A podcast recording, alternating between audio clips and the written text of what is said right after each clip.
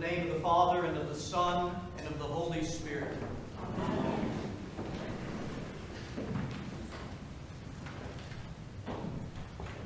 It's on this night that we celebrate Maundy Thursday, that our Lord Jesus Christ will be taken away from us.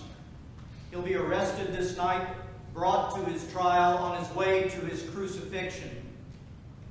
But it's also on this night that before his arrest, our Lord will perform two very important acts, two very important ministries to his disciples, for his disciples, and for all of us.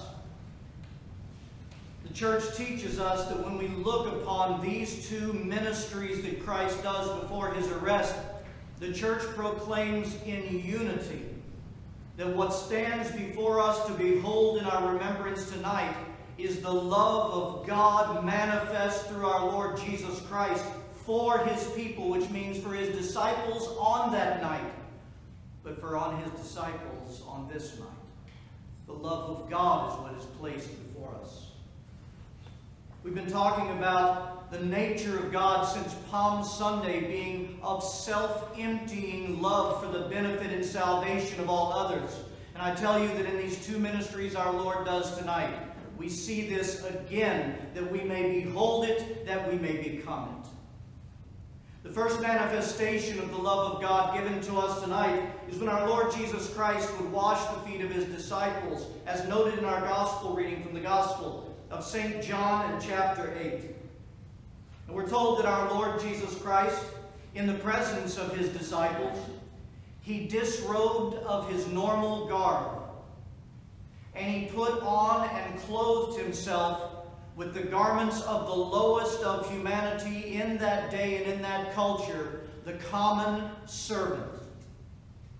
And then he proceeded to perform one of the lowest duties that a common servant in a household would perform, and that is to wash the filthy and the dirty feet of his disciples that evening, those he loved. And when he was done washing the feet of his disciples, he looked at them and he taught them, and he said, As you have witnessed me do for you this night, so you do now for one another. As always, let's really examine what we are beholding tonight when our Lord washes the feet of his disciples. I want you to think of it this way because it's truth.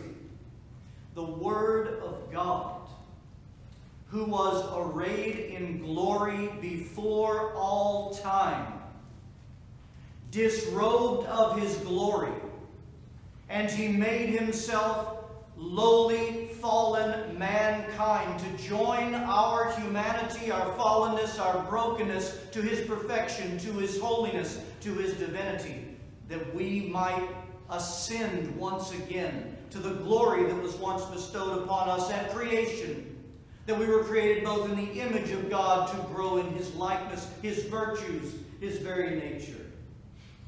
The Lord, who is the creator of all life, the one who had created each of these disciples in the room with Him, the one who had breathed life into them in their mother's womb, now bows before them. And He proceeds to cleanse them, to wash them to wash the dirt off of their feet, and the dirt, by the way, he created also. I tell you that you and I will never find a greater display of love and humility than that which is in Christ manifest in this very act. The humility that chooses to become less so that others can become more. And then what he's really truly saying to his disciples after washing their feet and humbling himself and showing them this humble love. He's really saying, my friends, what you have beheld tonight is the very love of God, for I am God doing this for you. Now become the love of God to one another, and become the love of God to be manifest to this world, the world to whom I came to bring this great salvation. St. Augustine puts it this way about the humility and the love of our Lord. He said this act, the washing of the feet, literally by, or is done by many when they receive one in hospitality. For when the body is bent at the feet of a brother, the feeling of humility is made to rise in the heart of mankind. St. Leo the Great, he said this Nothing is stronger against the wiles of the devil, dearly beloved, than the kindness, mercy, and generosity of love, through which every sin is either avoided or conquered. My friends, you and I, it is impossible for us to sin against God, to sin against one another, when we take the posture of humility, washing one another's feet, elevating others above ourselves. We cannot sin when we do this. We're saved from sin, kept from it. And I tell you that in the washing of the feet, the agape love of God is what's being manifest for us, and this is what we're to attend to, and we will attend to in the very ministry of the washing of the feet tonight. Our Lord sets his love before us. The second manifestation of the love of God given to us on this in, in this night is the very institution of the Holy Eucharist, his body, his blood. From the Gospel of St. Luke in chapter 22, we hear these words. When the hour had come, Jesus sat down, and the twelve apostles with him. Then he said to them, Listen to these words With fervent desire I have desired to eat this Passover with you before I suffer. Do you hear those words? With fervent desire, I desire to eat this Passover with you. This is the voice of desire for fellowship.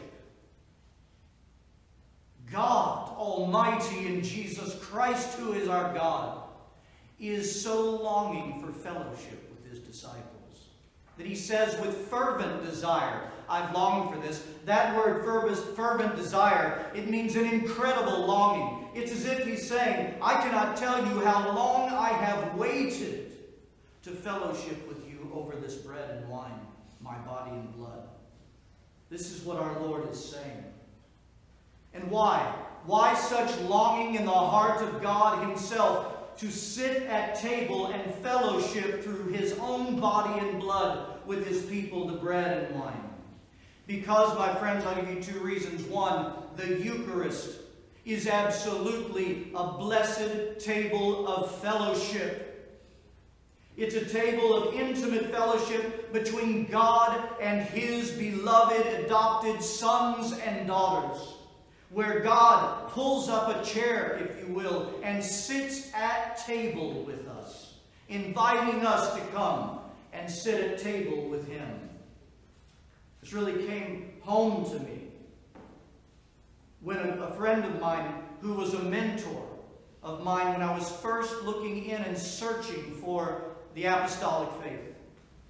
And his name was Malcolm, and he was a wonderful teacher. And Malcolm shared with me this story. Malcolm was asked to go to the Middle East to do a week long series of teaching every night. And so he went. And every night he was there after the teaching, which would go a little bit late into the evening, there was a one of the person, I guess the members of the church there, an older gentleman with a number of family members. Every night he would come up to Malcolm and he would say, Malcolm, please come to our house and dine with us.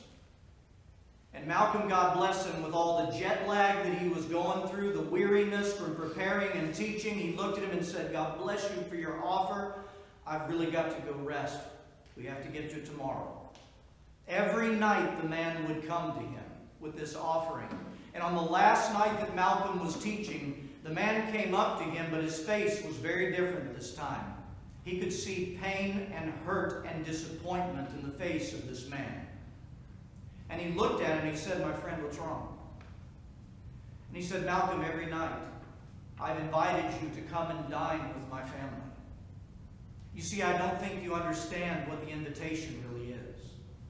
Because, see, in our culture here in the Middle East, when we invite someone into our homes to sit at table with us and share a meal, we're not looking to fill their bellies.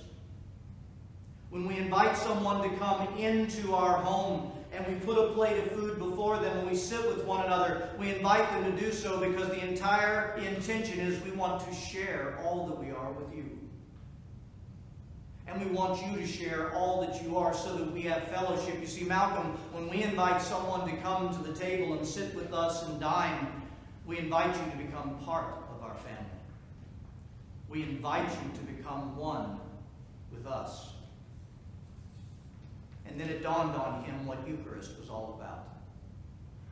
Our Lord Jesus Christ longed to celebrate this blessed feast because, my friends, like the old man, he calls us to the table a table of knowing, a table of sharing, a table of love, a table of oneness, a table of fellowship.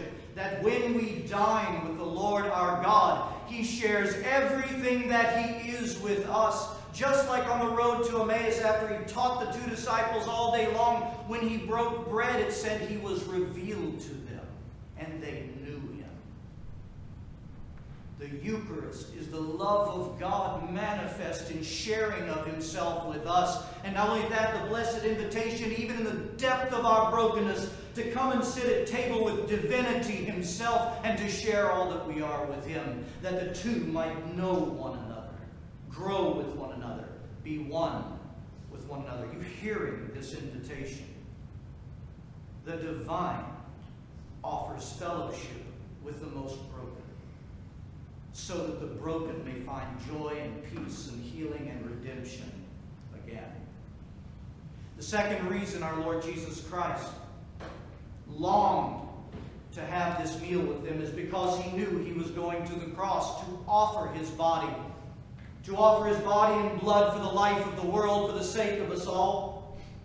He was going to the cross that his body might be broken so that the giver of life could be truly the bread of life, giving us life by his body as we take it into ourselves and that he would shed his blood so that the wine becoming blood would be literally every time we take it for the washing of our souls, of regeneration and forgiveness and great comfort to the conscience, to mend us, to heal us, and to wash away our sinfulness, where he takes it and forgets it and remembers it no more.